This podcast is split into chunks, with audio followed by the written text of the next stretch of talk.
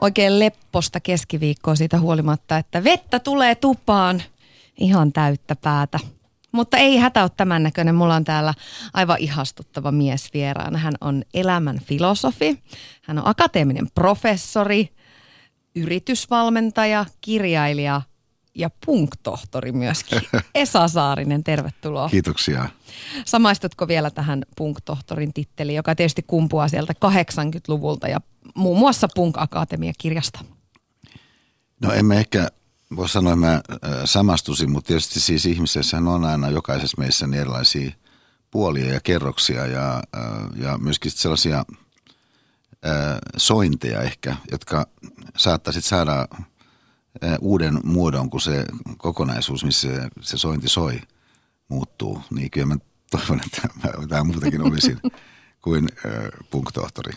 Sä olit silloin aika erityyppinen kaveri, jos miettii, niin, niin äh, voisiko sanoa näin, että äh, olit semmoinen vähän kapinallinen ja nautit ehkä tämmöisestä hämmentävästä julkisuudesta ja ärsyttäminen, onko se liian voimakkaasti sanottu? No, no ei se nyt ehkä ole liian voimakkaasti sanottu, että siis mä olin kuitenkin siis 27V ja lisäksi... Nuori Jannu. Niin, ja lisäksi se oli esipipsalista aikaa.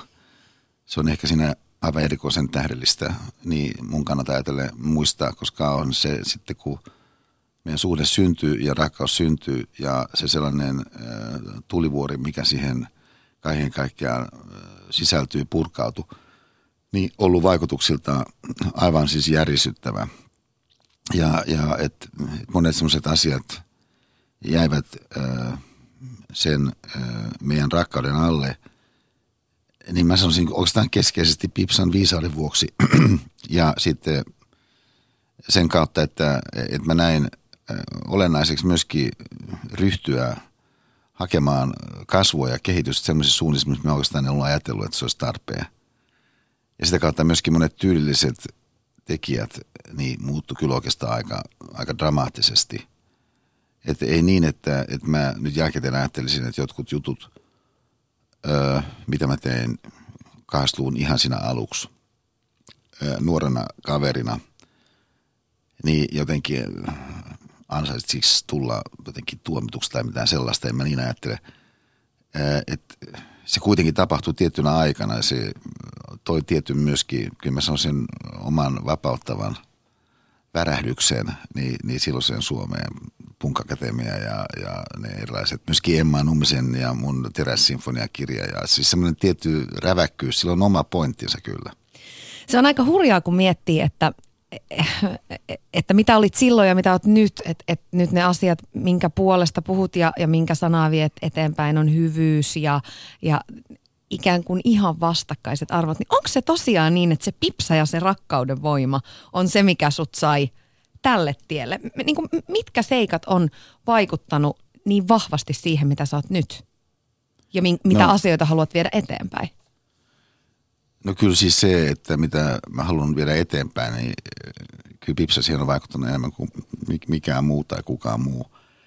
Öö, samanaikaisesti, niin kyllähän mä ajattelen kuitenkin myös, että, että sellainen öö, hyvyyden ajatus, niin kyllä se on ollut mulla aina, mä koen. Ja, ja myöskin sellaisen mahdollisuuden ajatus, vaihtoehtojen tuomisen ajatus, moninaisuuden ajatus, sellaisen inhimillisen rikkauden ja rikastamisen, yksilöllisyyden ja moninaisuuden ajatus on ollut kyllä mulle alusta alkaen valtavan tärkeä, mutta Pipsa toi siihen sellaisia sävyjä ja sellaisia myöskin ihan oikeastaan suoria teemoja, mitä mä sillä tavalla en ollut ajatellut, koska mä kuitenkin olin niihin aikoihin silloin, kun tavattiin kaistuun alkupuolella, niin sellainen, sanoisiko yliopistoälykkö ja, ja kulttuurin ulkopuolelta tarkastelija enemmänkin kuin arjessa elävä olento niinkään – ja mä oikeastaan pidin sitä arvossakin. Että mä niin oletin, että, että, että tämä on paras tapa elää tietyllä tavalla, niin, niin vähän niin kuin surfaten. Ja ää, siitä käsityksestä mä kuitenkin sitten aika tavalla luovuin ja sitä kautta myös sitten se tapa tehdä filosofiaa, ehkä mä sanoisin näin suorastaan, mikä sitten lähti siinä toteutumaan pikkuhiljaa ja on oikeastaan keskeisin muoto sitten vähitellen, ää, niin olikin luennot, siis se elävä tilanne, mikä, minkä luento synnyttää, niin, ää, niin en, mä en usko, että sitä olisi olemassa. Oikeastaan mä oon ihan varma, että sitä olisi olemassa siinä muodossa, kun se nyt on olemassa, niin ää, ilman pipsaa. Esa, mä haluan ihan ehdottomasti puhua vielä tänään rakkaudesta sun kanssa, koska se on, se on hieno teema. Se on hieno teema, mutta puhutaan vähän sun matkasta filosofiksi ja tähän pisteeseen, missä oot nyt. Sä oot syntynyt siis 53 Kyllä. Hyvinkäällä. Öm, minkälaisena sä muistat Hyvinkään? Sillä Mä... paikalla ei ole kauhean vahvaa identiteettiä.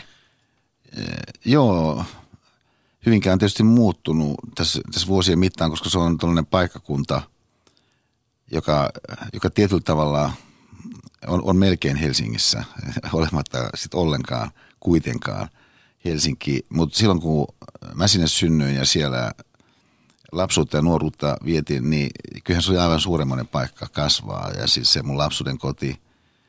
Niin yksi mun kouluaikainen kaveri tässä justiin sanoi, kun juteltiin, mun, mun, mun oikeastaan ehkä paras kaveri kouluajalta, sanoi, että – kun hän muistelee sitä sun lapsuuden kotia, niin siis se oli aivan ihmeellinen sellainen inhimillinen lämpö, sellainen rakkaudellisuus. Että oikeastaan ei saa tämä koko sun luennointityö, niin sehän oikeastaan ei ole mitään muuta kuin sitä, että sä viet sun lapsuuden kodin ilmapiiriä niin, niin luontomuotoisesti niin jonkinlaisen filosofian varjolla. Onpa kauniisti niin sanottu. Joo, se oli ihanasti sanottu.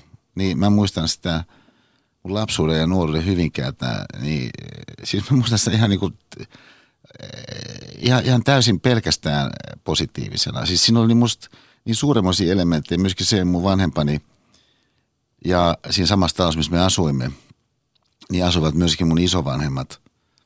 Me asuttiin siellä yläkerrassa ja, ja sitten isovanhempani siinä alakerrassa, semmoisessa omakotitalossa. Sitten kun velini syntyi, niin siihen rakennettiin semmoinen siipi – Mutta se oli tällainen kahden perheen jakama e, kokonaisuus ja, ja siis se oli ihan suuremmoinen myöskin niiltä osin, kun mun vanhempani oli sillä niin kaunilla tavalla siihen omaan yhteisönsä moninaisesti yhteydessä, että sellainen mun vanhempien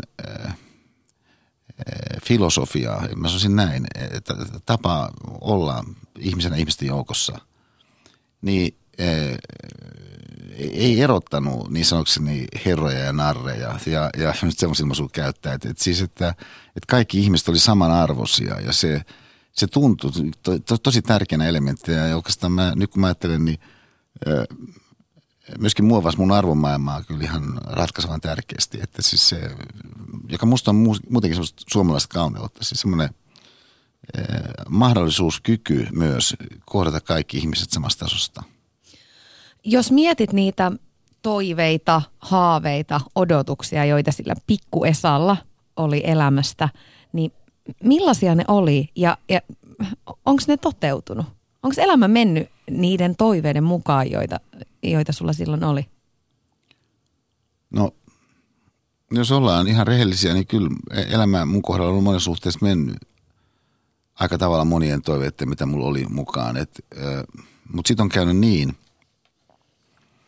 että et, et mä oikeastaan on luopunut joistain semmoisista toiveista, mitä mulla sitten oli sen jälkeen, kun mä ne tavallaan sain, että et siis ää, sanotaan vaikka sellainen asia, että mä, mä ihalin kouluaikoina ja lukioaikoina ja sen jälkeenkin vielä tosi pitkään siis sellaisia poikkeusyksilöitä, että mä olin niin kuin innostunut ö, tähdistä ja, ja mun ö, katse etsiytyi helposti sinne, missä oli tähtiä ja, ja mä unelmoin, että, että voisi olla vaikkapa samassa mielessä kulttuurin tähti, kun silloin oli esimerkiksi Pentti Saarikoski. Ja ää, että et siis semmoinen, semmoinen toimija jossakin asiassa, jonka vaikuttavuus ja sellaiset herättämät merkityksen aallot niin, niin kantaisi valtavasti pidemmälle kuin mikä se itse asia, sanotaan Saarikosken tapauksessa vaikkapa, niin runous on tai, tai käännöskirjallisuuden klassikoiden niin, niin, käännösten tekeminen. Et, niin mä ihailin tätä. Mutta sitten, ja myöskin tietynlainen, tietynlainen ähm, suunnannäyttäjä jollakin tavalla hahmona olevuus. Niin musta oli unelmallisia, innostavia asioita. Mutta sitten niin mä en oikeastaan ole siitä teatterista kauhean sillä syttynyt enää. Kun... Mutta sustahan on tullut sellainen. No, niin. Niin, niin no, et, varmaan niin tavallaan näin onkin, mutta mut siis että se sellainen... Ää,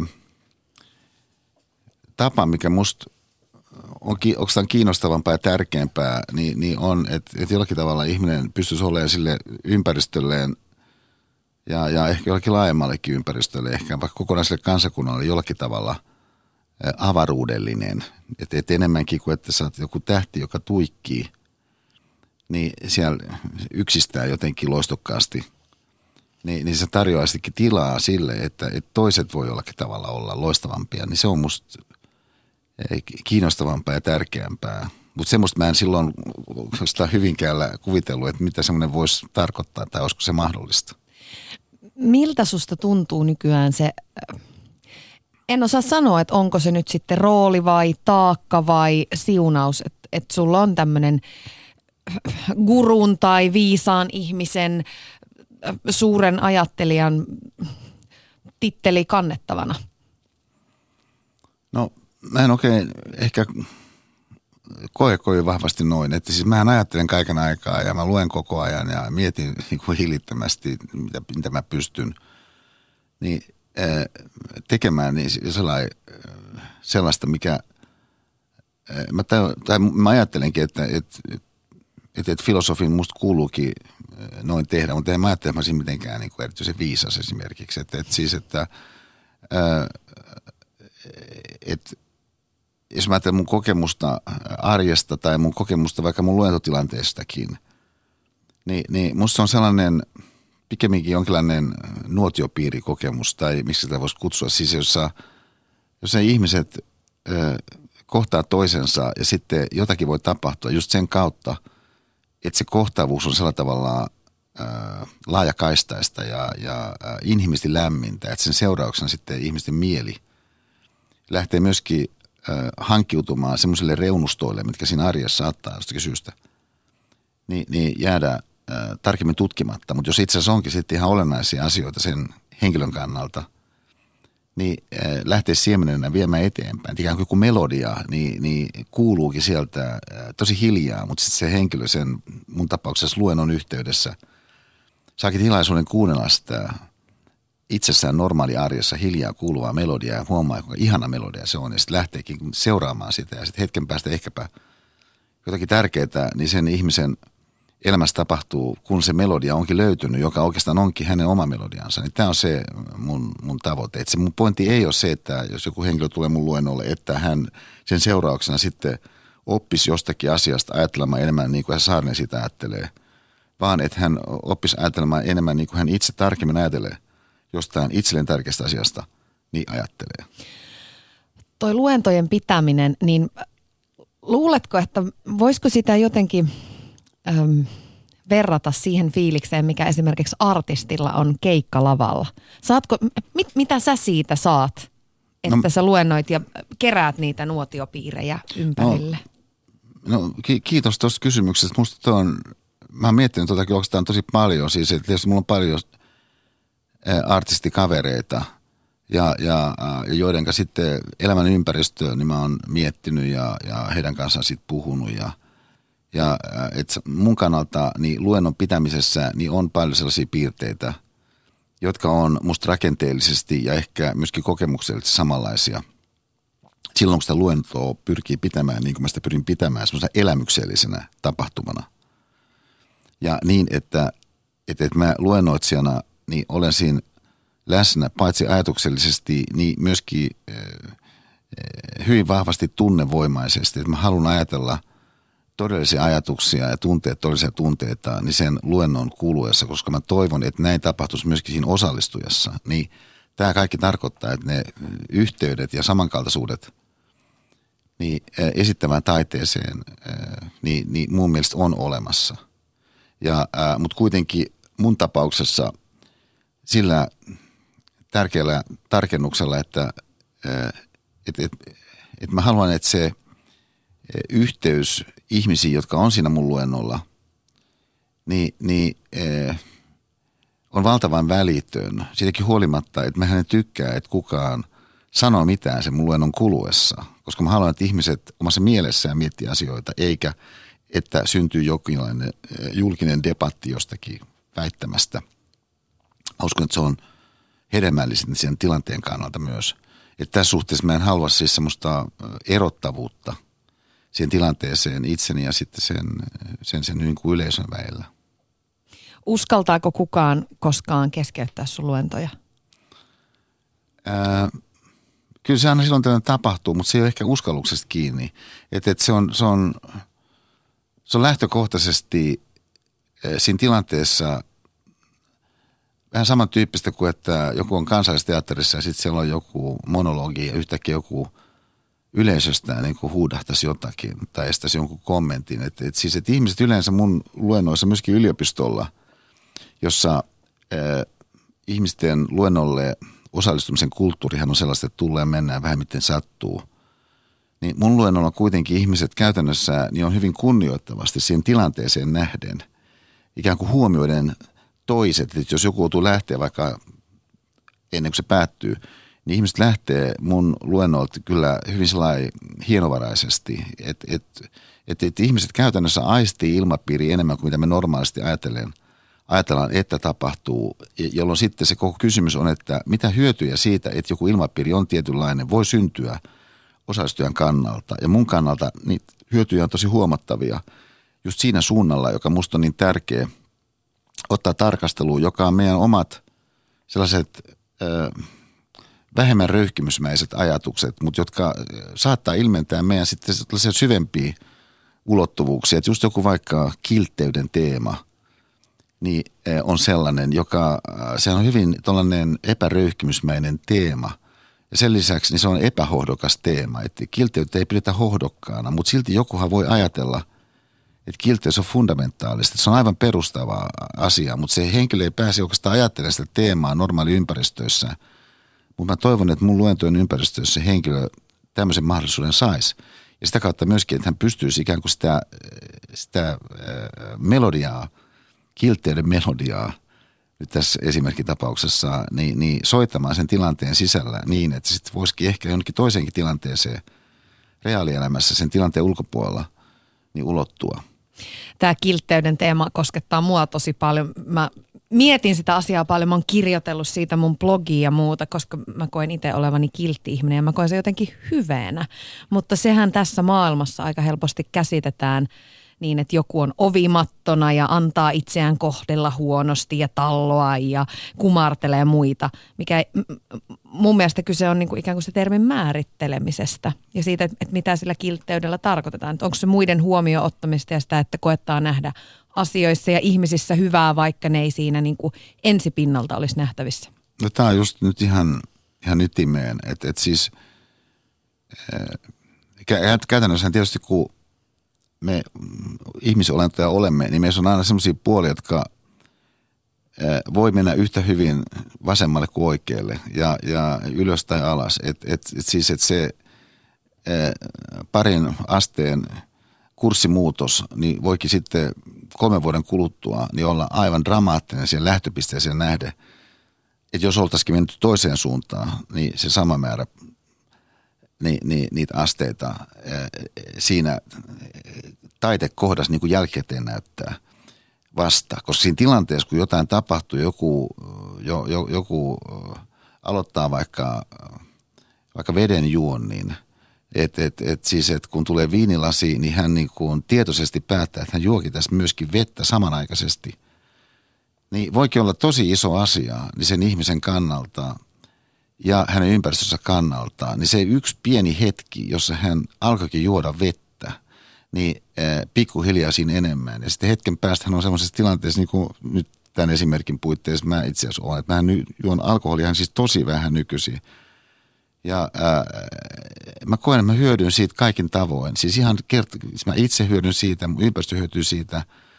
Ja, ja äh, tuntuu niin ällistyttävältä, miksi mä oon huomannut sitä aikaisemmin, koska paljon siitä, mitä sosiaalisessa tilanteessa vaikka viinin juontiin tai oluen juontiin liittyy, niin on oikeastaan itse se juomisen tapahtuma, että se, se jotenkin ne liikkeet ja, ja skoolaus, sen tyyppiset asiat.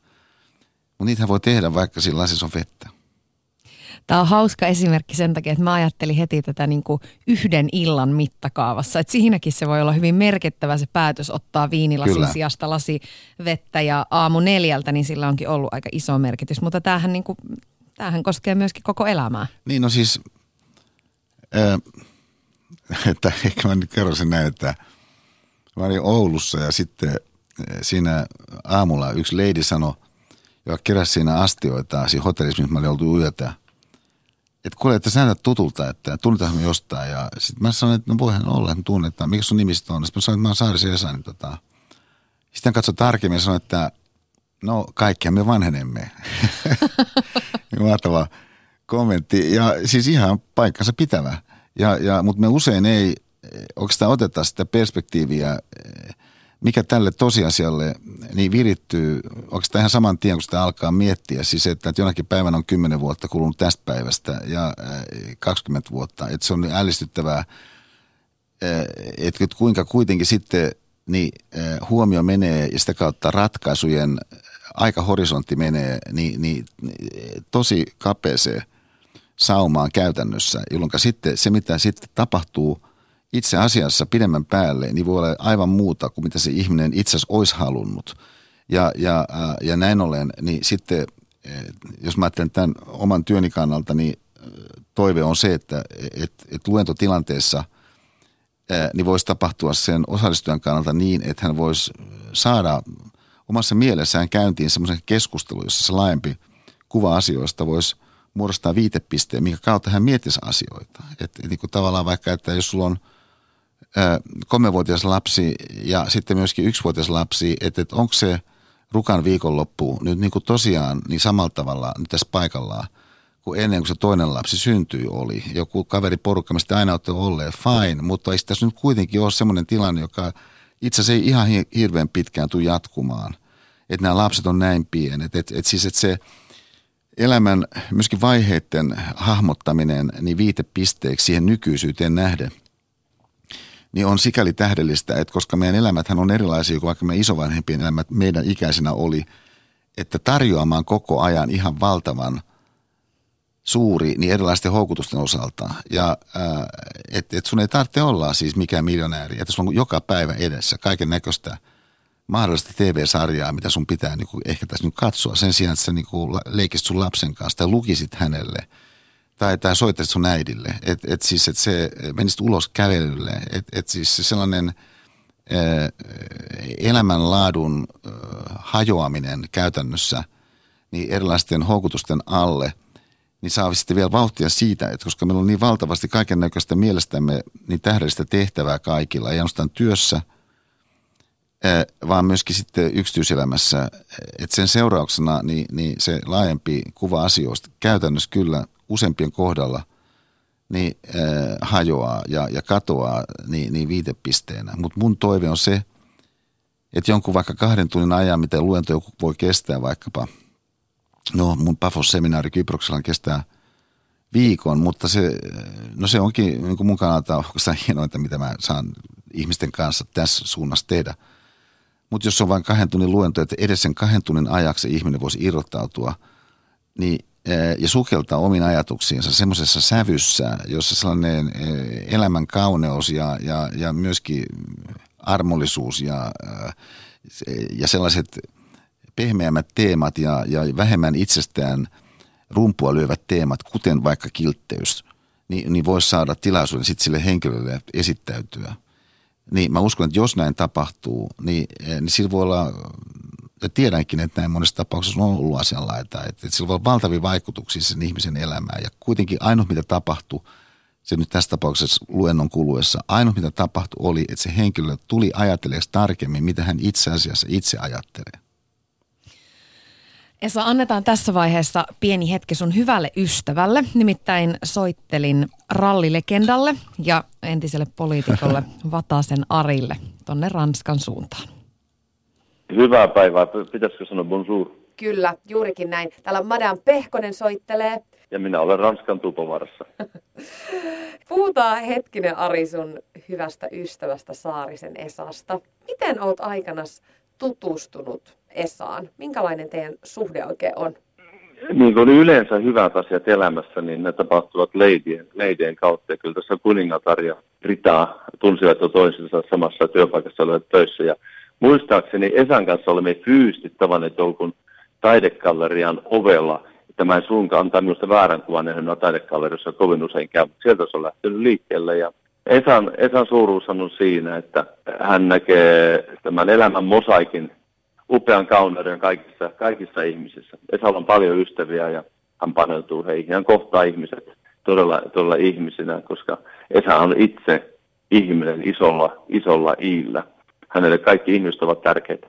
Onko hän sulle enemmän ystävä vai guru vai elämänopettaja vai, vai miten sä häntä määrittelisit? Jos ei, ei, ei, ei, missään nimessä vierastan kyllä näitä kahta jälkimmäistä todella. Hän on minulle ystävä, meillä on tasavertainen syyde. Meillä on kummalla erittäin voimakkaat vaimot kotonamme. Silloin me se yhdessä sitten aina, aina nyyhkimme toisemme olkapaita vastaan, että miten me nyt selviämme, miten me nyt selviämme tässä tilanteessa. Me ymmärrämme toisiamme ja kannustamme toisiamme ja samalla toteamme kuitenkin, että kyllähän meille on käynyt, niin kuin Esa itse käyttää sanontaa, olemme saaneet vaimot itsemme nähden kummatkin ihan yläkanttiin. Olemme, olemme tarpeeksi vanhoja nyt myöntämään sen. Tiedätkö, mä sulaan täällä, kun mä kuuntelen tätä puhetta. Kumpa joka ikinen mies puhuisi puolisostansa ja vaimostansa tähän malliin kuin sinä ja Esa Saarinen? No, mutta se onkin ottanut paljon kaulinta ja 40 vuotta harjoitteluja, eikä tästä diplomia saa koskaan, ei koskaan. Kyllä tämä, tämä, kyllä tämä harjoittelu kesken. Mutta Esasta, Esasta vielä, vielä se, että Esa saa ihmiset tuntemaan tärkeiksi. Hän oikeasti paneutuu paneutuu ihmisiin ja, ja Esalla on hyvin värikkäitä persoonallisuuksia ympärillä. Myös ihmisiä, jotka herättävät ähm, aika paljon ristiaallokkoa ja mikä on upeata, että Esa aina puolustaa ystävää. Hän on hirveän lojaali, lojaali ihmisille. Että hän, hän hyväksyy semmoisen semmoisen erilaisuuden, mikä, mikä ihmisissä, ihmisissä on. Ja jos ajatellaan nyt filosofiaa vielä, sehän on äh, upeat elämäntaiteen laji. Mutta mitä siitä on hyötyä, jos ei muutu, se filosofian sana ei muutu lihaksi. Ja tämä on Esän elämäntyö. Se filosofian sana, siihen mihin itse usko ja lopettaa, niin se muuttuu hänen, hänen luennoillaan, olipa se sitten yliopistossa tai Martta-seurassa, niin se muuttuu lihaksi se sana. Siitä on jotain hyötyä ihmisille. Hän antaa toivoa ihmisille heidän eteenpäin pääsyssään ja, ja, ja, ja antaa valoa huomiseen. Ja kun mä ajattelen Esa menevän Boulevardilla ja niissä Martteen kokouksissa ja missä tahansa hän liikkuukin ja mitä hän äh, saa ympärillään aikaiseksi, niin kyllä se on niin, että jos häntä ei olisi olemassa, niin kyllä hänet pitäisi keksiä. Yle puhe. Siinä kuultiin siis Esa Saarinen sun hyvää ystävää Vatasen Arja. Kauniita sanoja. Joo, toi oli kyllä, toi oli kyllä tosi liikuttavaa.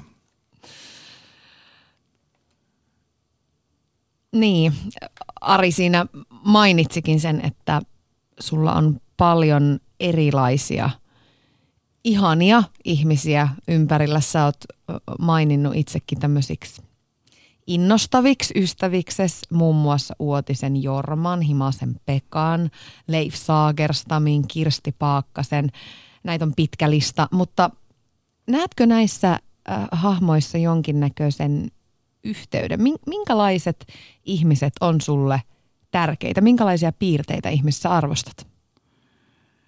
No, mm, tietysti nämä henkilöt, kun äsken mainitsit, niin nämä on tällaisia kuuluisia hahmoja, mutta mut monethan mun ystävät niin, niin eivät ole julkisuudesta tuttuja. Ja, ja et, et, kyllä se on se, sellainen ihmisenä olevuuden rohkeus, joka musta on se pointti ja, ja sitten sellainen ää, avoimuus toisenlaiselle kuin mitä henkilö itse on ja, ja jotenkin sen elämän mysteerin suuntaan, niin, niin semmoinen mäkihyppäjän ää, asenne, niin siinä just kun se tulee se hyppyrin pää ja, ja latu loppuu, niin joka on se pointti, että et, et tota, et mähän sillä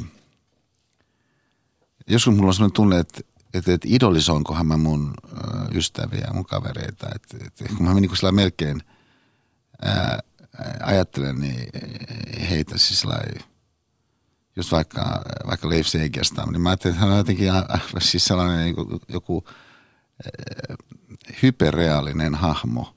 Ja, ja, äh, mutta niin on monet muutkin. Et mä, siis, jos mä ajattelen sitä, että, että, että kuinka suuri ihminen Pipsa on, niin, niin äh, et, siis ei se tosiasia, että me jaamme arkemme toistemme kanssa, niin tätä – tosiasiaa muuta, mutta onhan jokaisessa ihmisessä semmoinen, tai Kirsti Paakkanen kerran sanoi sillä tavalla, se teki mun ihan, ihan tosi suuren vaikutuksen. Mä, äh, tota, mä oon tässä vähän niin liikuttuneena tuosta Arin sanoista, mutta nyt musta tuli mieleen, että totta pystytään sanoa tästä niin enemmän liikuttumatta. Kun, Kirsti sanoi kerran että toi, toi Esa on kyllä siinä mielessä erikoinen, kun sehän ajattelee, että jokaisessa ihmisessä on semmoinen ihanuuden siemen.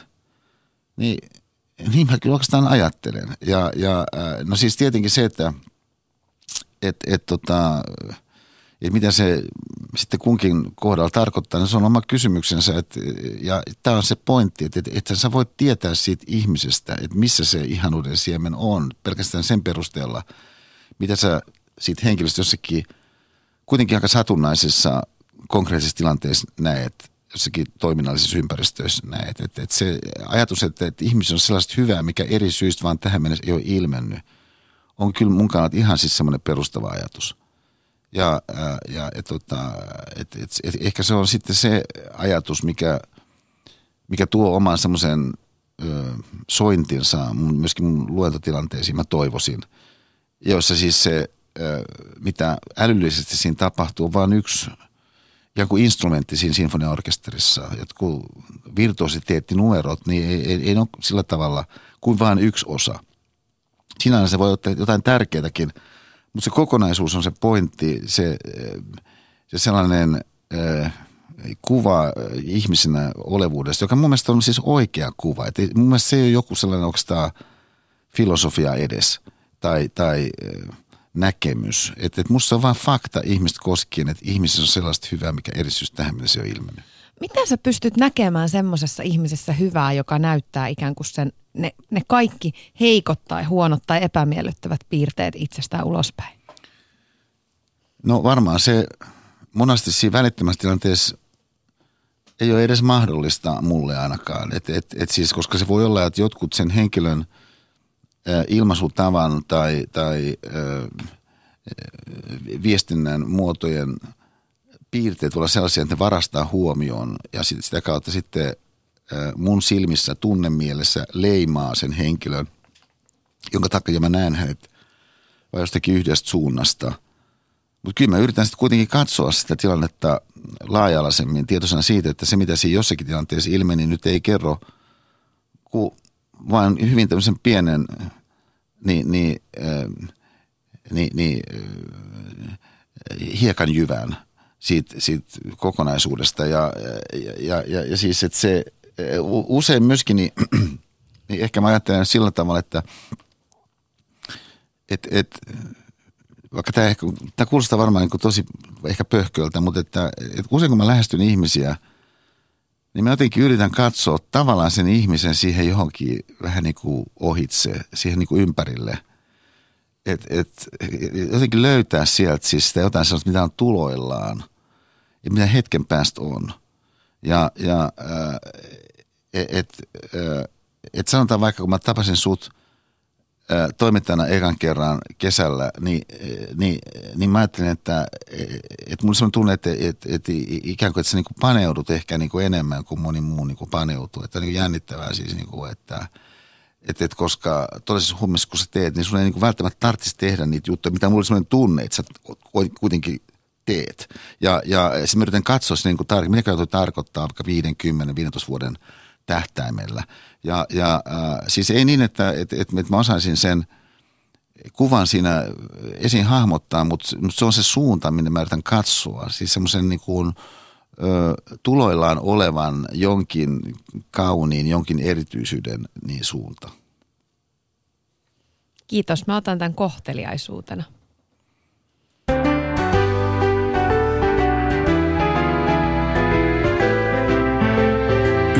Ylepuheessa Tuija Pehkonen.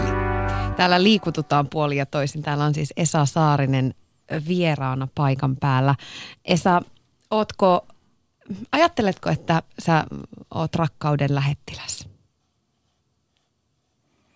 No se on melkoinen, melkoinen viitta, jos joku, jos joku semmoisen viitan uskaltaa päälleen kantaakseen ottaa, niin se on tosi upeeta. Et, et siis mähän pitkän aikaa mun luennoissakin oikeastaan koin, että, että mä en oikeastaan uskalla puhua ö, ilmiöstä rakkaus tai käyttää sitä sanaa tavallaan ikään kuin mä koin, että se on melodiana liian vaikea, niin mun orkesterin soittaa. Ja, ja sitten mä aloin pikkuhiljaa kokea, että oikeastaan ehkä –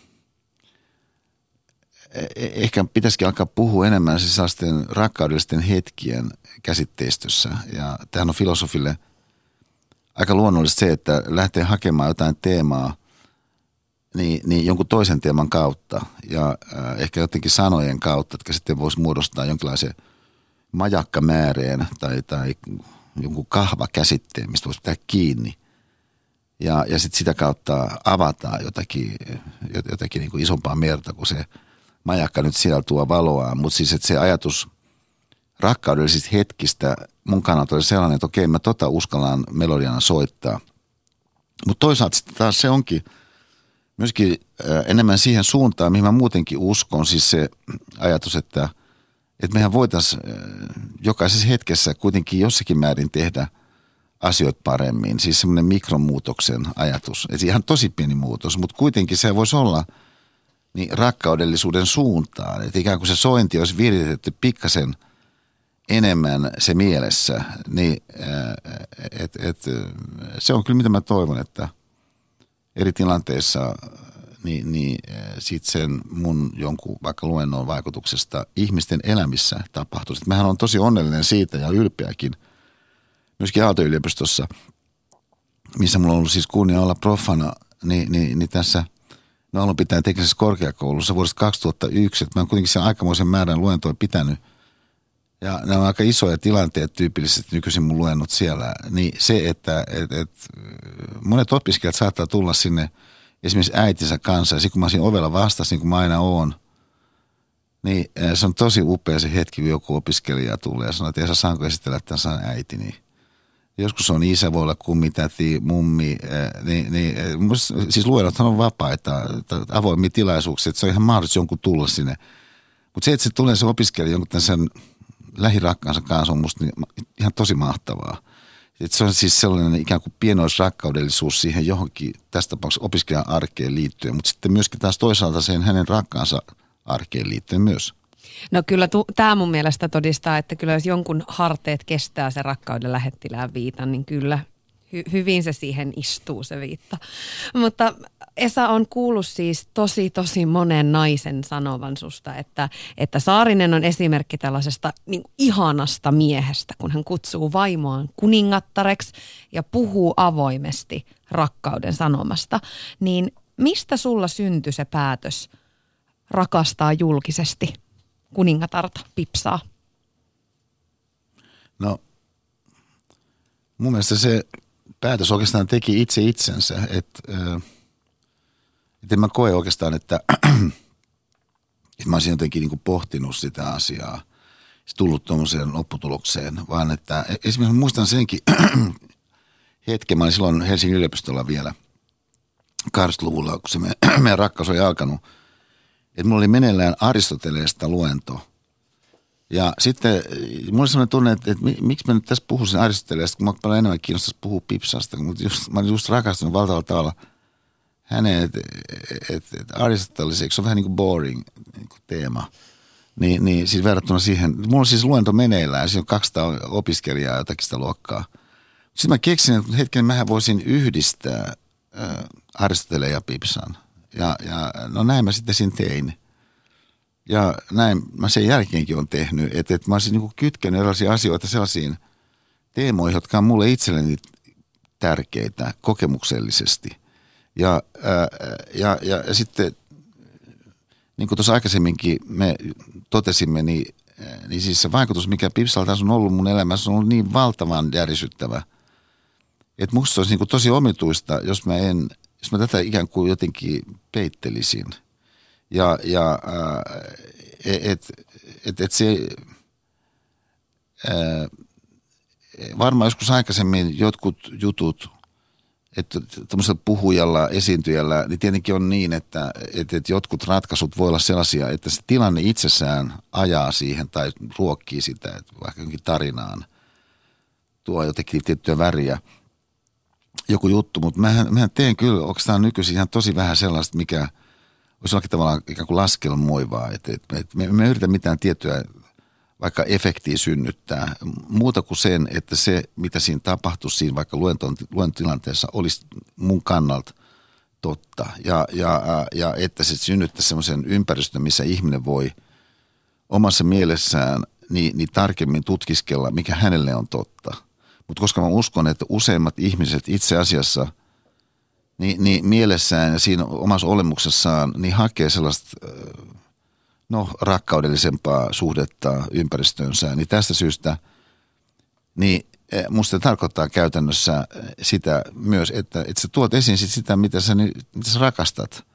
Ja, ja vaikka, että mä oon suomalainen, mä rakastan Suomea, no musta on ihan luonnollista tuoda esiin sellaisia asioita, mitkä liittyy niin, niin meidän mun mielestä ihanaan maahan – eikä se ole pois mun mielestä mistään muusta, ei se ole ketään muuta vastaan. Et se, se, se on tällainen ajatus siis siitä, että, että se mikä on, mikä on merkityksellistä, niin, niin saa näkyä, sen tuleekin näkyä siinä, mitä ihminen tekee. No selitä mulle, siis voitko sä jollakin tapaa selittää sitä, että, että mitä se rakkaus on ja mistä se tulee? Koska tämä asia on mulla aika paljon ollut mielen päällä. Mä elän tällä hetkellä yksin ja mä toivon, että mä rakastuisin. Ja puhun, tietysti on ympärillä paljon rakkautta ja monenlaista rakkautta. Puhun tämmöisestä kahden ihmisen välisestä rakkaudesta. Ja mä oon sitä miettinyt, että mistä se tulee, kun on paljon ihmisiä, joiden kanssa voi olla jonkinlainen vetovoima tai jonkinlainen hetki. Mutta mistä se tulee se rakkaus?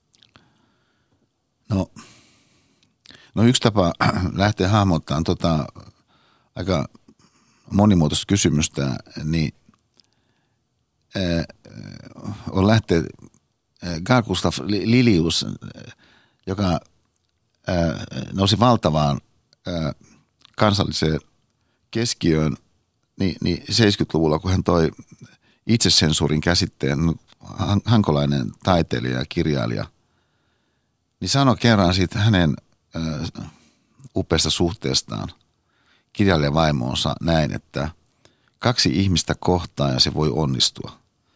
Ja ää, se jotenkin musta on ihan tällainen olennainen lause, jos me puhutaan siis kahden ihmisen välisestä suhteesta, koska taas se, että, että kaksi ihmistä kokee toisensa nähden niin sellaista melkein metafyysistä vetovoimaa, on yksi ilmiö, mutta jonakin päivänä, ja siihen ei kuitenkaan kovin pitkään mene, tai seksuaalista vetovoimaa, niin, niin se se, se, näiltä osin se magneetti heikkenee ja, ja jolloin sen täytyy jollakin tavalla löytyä jossakin syvemmässä ulottuvuudessa sen yhteyden, sen kesken sen kunnioituksen ja sen sellaisen elämän mysteerin yhdessä rinnalla kulkevasti tutkivuuden, tutkivuuden niin kuin tapahtumaa kokonaisuuden. Ja, ja, ja silloin myöskin se oma halu ja myöskin kyky sitten kasvaa ihmisenä niin, että sellaiset erilaiset sen toisen ihmisen puolet, johon voi liittyä haastavuutta,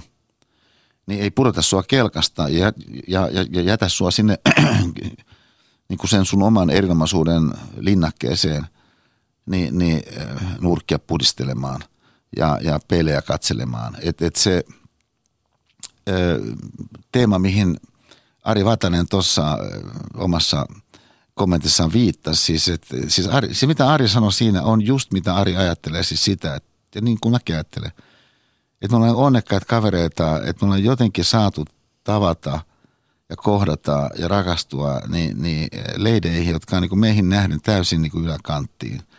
Mutta sitten sen jälkeen seuraakin haasteita just siitä syystä, koska se hänen elämän ymmärryksensä on niin paljon monessa suhteessa laajempi. Että niin vaikka muuhun näiden Pipsa on valtavasti niin sanokseni vanhempi sielu. Että hän, hän jollakin tavalla jo tietää monia sellaisia asioita, mihin mulla on mennyt kymmeniä vuosia, että mä oon niin alkanut hetkinen, noin tätäkin olla – pikkuhiljaa havaita. Ja, ja että jotkut ihmiset on tässä suhteessa sillä tavalla inhimillisessä mielessä kypsempi kuin toiset. Mutta se tarkoittaa mun kannalta, niin, niin jos mä ajattelen sitä sun kysymystä, niin, niin tällaisesta elämän kestoisesta rakkaudesta, että okei, yksi asia on se, että se alkuvaihe niin, niin voi olla ää, pomminomainen, mutta sehän ei välttämättä ole sitä, koska se voi olla, että – että et, et, et ne elementit, mitkä sen pomminomaisuuden, sen räjähtävän rakkauden voisi synnyttää, niin siinä alkuvaiheessa niin, niin estääkin sua näkemästä sen toisen ihmisen, niiden puute, niin nimenomaisiin upeuksiin. Et, et, koska monastihan esimerkiksi just ulkonäkötekijät, tällaiset tekijät, jotka nyt kuitenkaan ei sitten pidemmän päälle kanna hirveän pitkälle, niin on sellaisia, mihinkä perustuu se alkukiinnostus ja, ja myöskin eksponentiaalinen alkukiinnostus. Et et, et siinä mielessä siis semmoinen rakastuneisuuden prosessin ylikorostus ei ole sellainen, minkä kautta mä lähtisin liian hallitsevasti etsimään sitä vuosien rakkaustarinaa. Vaikka se voi monasti olla osa sitä, mutta se varsinainen haaste tulee vasta sen jälkeen, kun, kun puolitoista, puolitoista vuotta, kaksi vuotta, niin paras, parasta sellaista ää, rakastelua, mitä kaikkea siinä onkaan sitten intohimoa, niin on, on, on sen niin kuin huikeimman teränsä jo käyttänyt. Ja, ja, ja, ja jolloin siinä sinfoniassa alkaa sitten, niin siellä sellosektiot myöskin niin soittaa ja, ja, ja patarummut niin kuin täristää niin kuin semmoista myöskin elämän tummempaa sävyä, minkä läpi sitten sen toisen kanssa käsi kädessään, niin sä voit sinne tunturille nousta ja nähdä revontulet. Mutta jokihan meitä ihmisiä riivaa, koska sitten tuossa vaiheessa tai myöhemmissä vaiheissa, niin, niin sittenhän vaikka se rakkauden on löytänyt, niin aika usein jokin meidät saa pilaamaan sen. Sitten aletaan Just riidellä niin. ja pettää ja, ja tulee niitä kaikenlaisia ongelmia ja haasteita ja sitten erotaan. Mutta sähän oot tässä onnistunut. Sä oot onnistunut niin pitämään sun kuningattaren kanssa sen kipinän vuosikymmeniä – se on niin kuin hyvin poikkeuksellista. M- niin, miten se onnistuu? No, no kyllä mä, siis niin kuin miehen kannalta kun mä katson, niin musta must se kyllä ei onnistu, jos se mies ei suostu ää, alkamaan hahmottaa niin, niin asioita ja arkea niin naisen kannalta. Siis nyt tässä menemättä mihinkään liian pitkälle, mies on tällainen, nainen on tuommoinen – niin, niin yleistävyystarkasteluun, niin kuitenkin kaiken kaikkiaan niin, niin miehenä olevuuteen liittyy siis sellaisia, onko ne kulttuurillisia tekijöitä, mitä ne sitten onkaan, jotka keskimäärin tosi, tosi herkästi vie semmoisiin ajattelutapoihin, semmoisiin puhetapoihin, semmoisiin hahmotustapoihin, jotka sitten varsinkin siinä tilanteessa, missä perheeseen syntyy lapsia – niin on paitsi epätoiminnallisia, niin sellaisia, että ne synnyttääkin sitten loukkaavuutta siihen naiseen nähden. Ja e, et, toki mun kannalta taas miehen suunnalta, kun mä ajattelen, niin kyllähän leidit voi tehdä yhtä ja toista sellaista, joka meidän kannalta on tosi, tosi hienoa. Jos te tekisitte, että esimerkiksi, että, että, että silloin tällöin sanoisitte jostakin jutusta, mitä me ollaan tehty, että hei, toi, toi kyllä meni ihan tosi hienosti ja sitten piste siihen – eikä mitään muttia. Ei, ei mitään muttia. Sä niin jatkolistaa, että miksi teit nyt vastata, että tässä on nämä kaikki, kun on tekemättä. Siis että se mies haluaa kokea itsensä päteväksi ja erikoisesti – Eh, oman elämänsä kuningattaren silmissä. Siis tavallaan olla, äh, siis miehen, miehen sydämessä on siis semmoinen tietynlainen useimpien meistä sydämessä kuitenkin semmoinen äh, sankaruusmytologia, että me haluaisimme olla sankareita. Ja äh, no sehän ei ole viime kädessä koskaan mahdollista arjessa, mutta jos edes niin pieninä ohikitämään hetkinä sen elämän naisen silmissä voisi toteutua, niin se kyllä vahvistaa sitä kokonaisuutta, mikä nämä kaksi on yhdessä.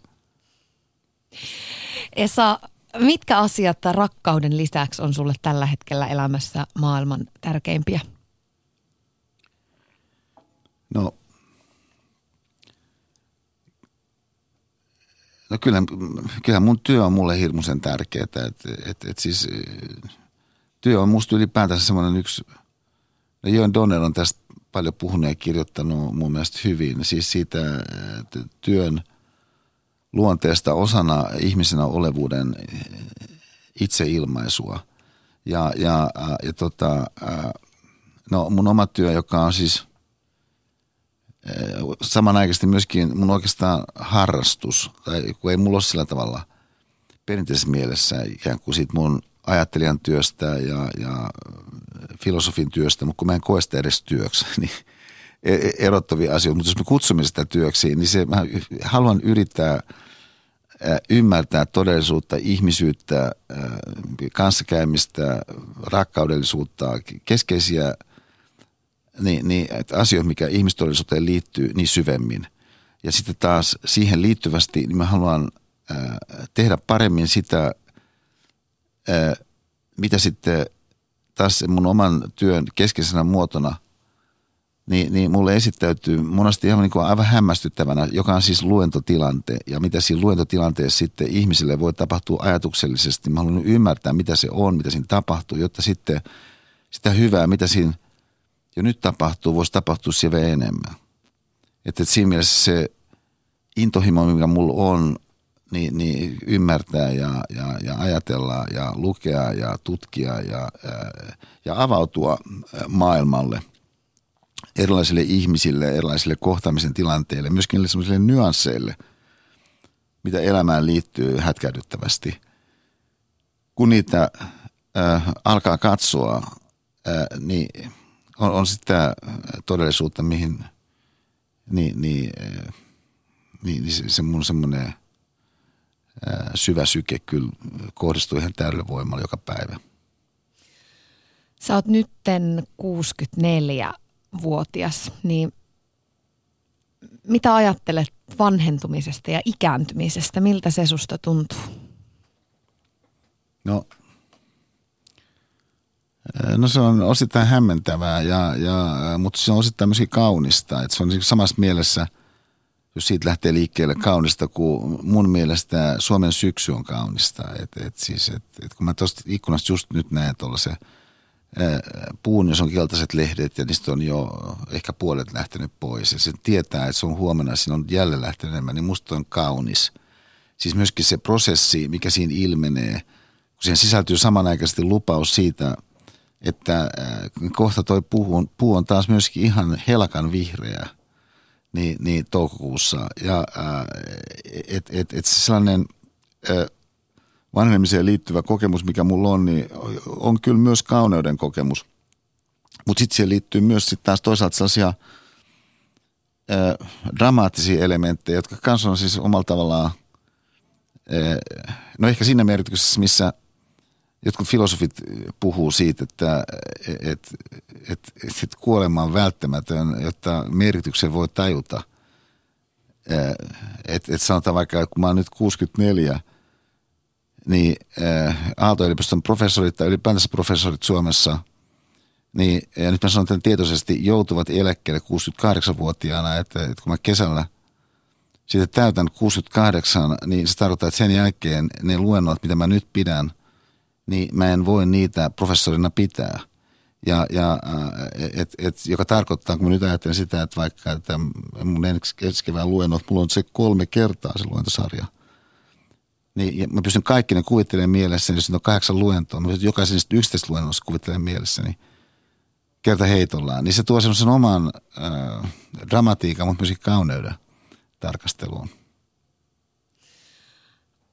Mm, jos sä mietit elämää nyt eteenpäin, niin, niin mm, ootko sä toiveikas vai pelottaako, pelottaako nämä asiat, mistä mainitsit?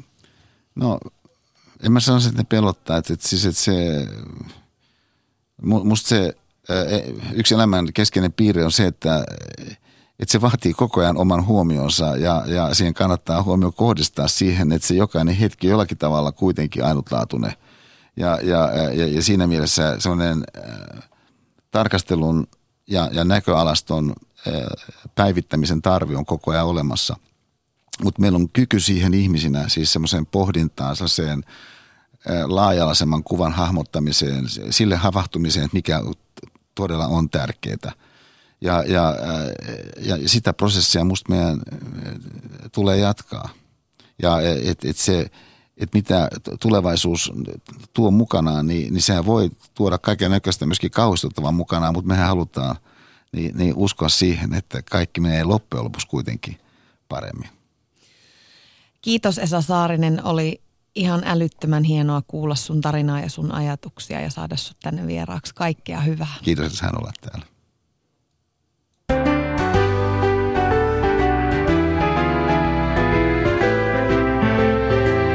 Ylepuheessa Tuija Pehkonen.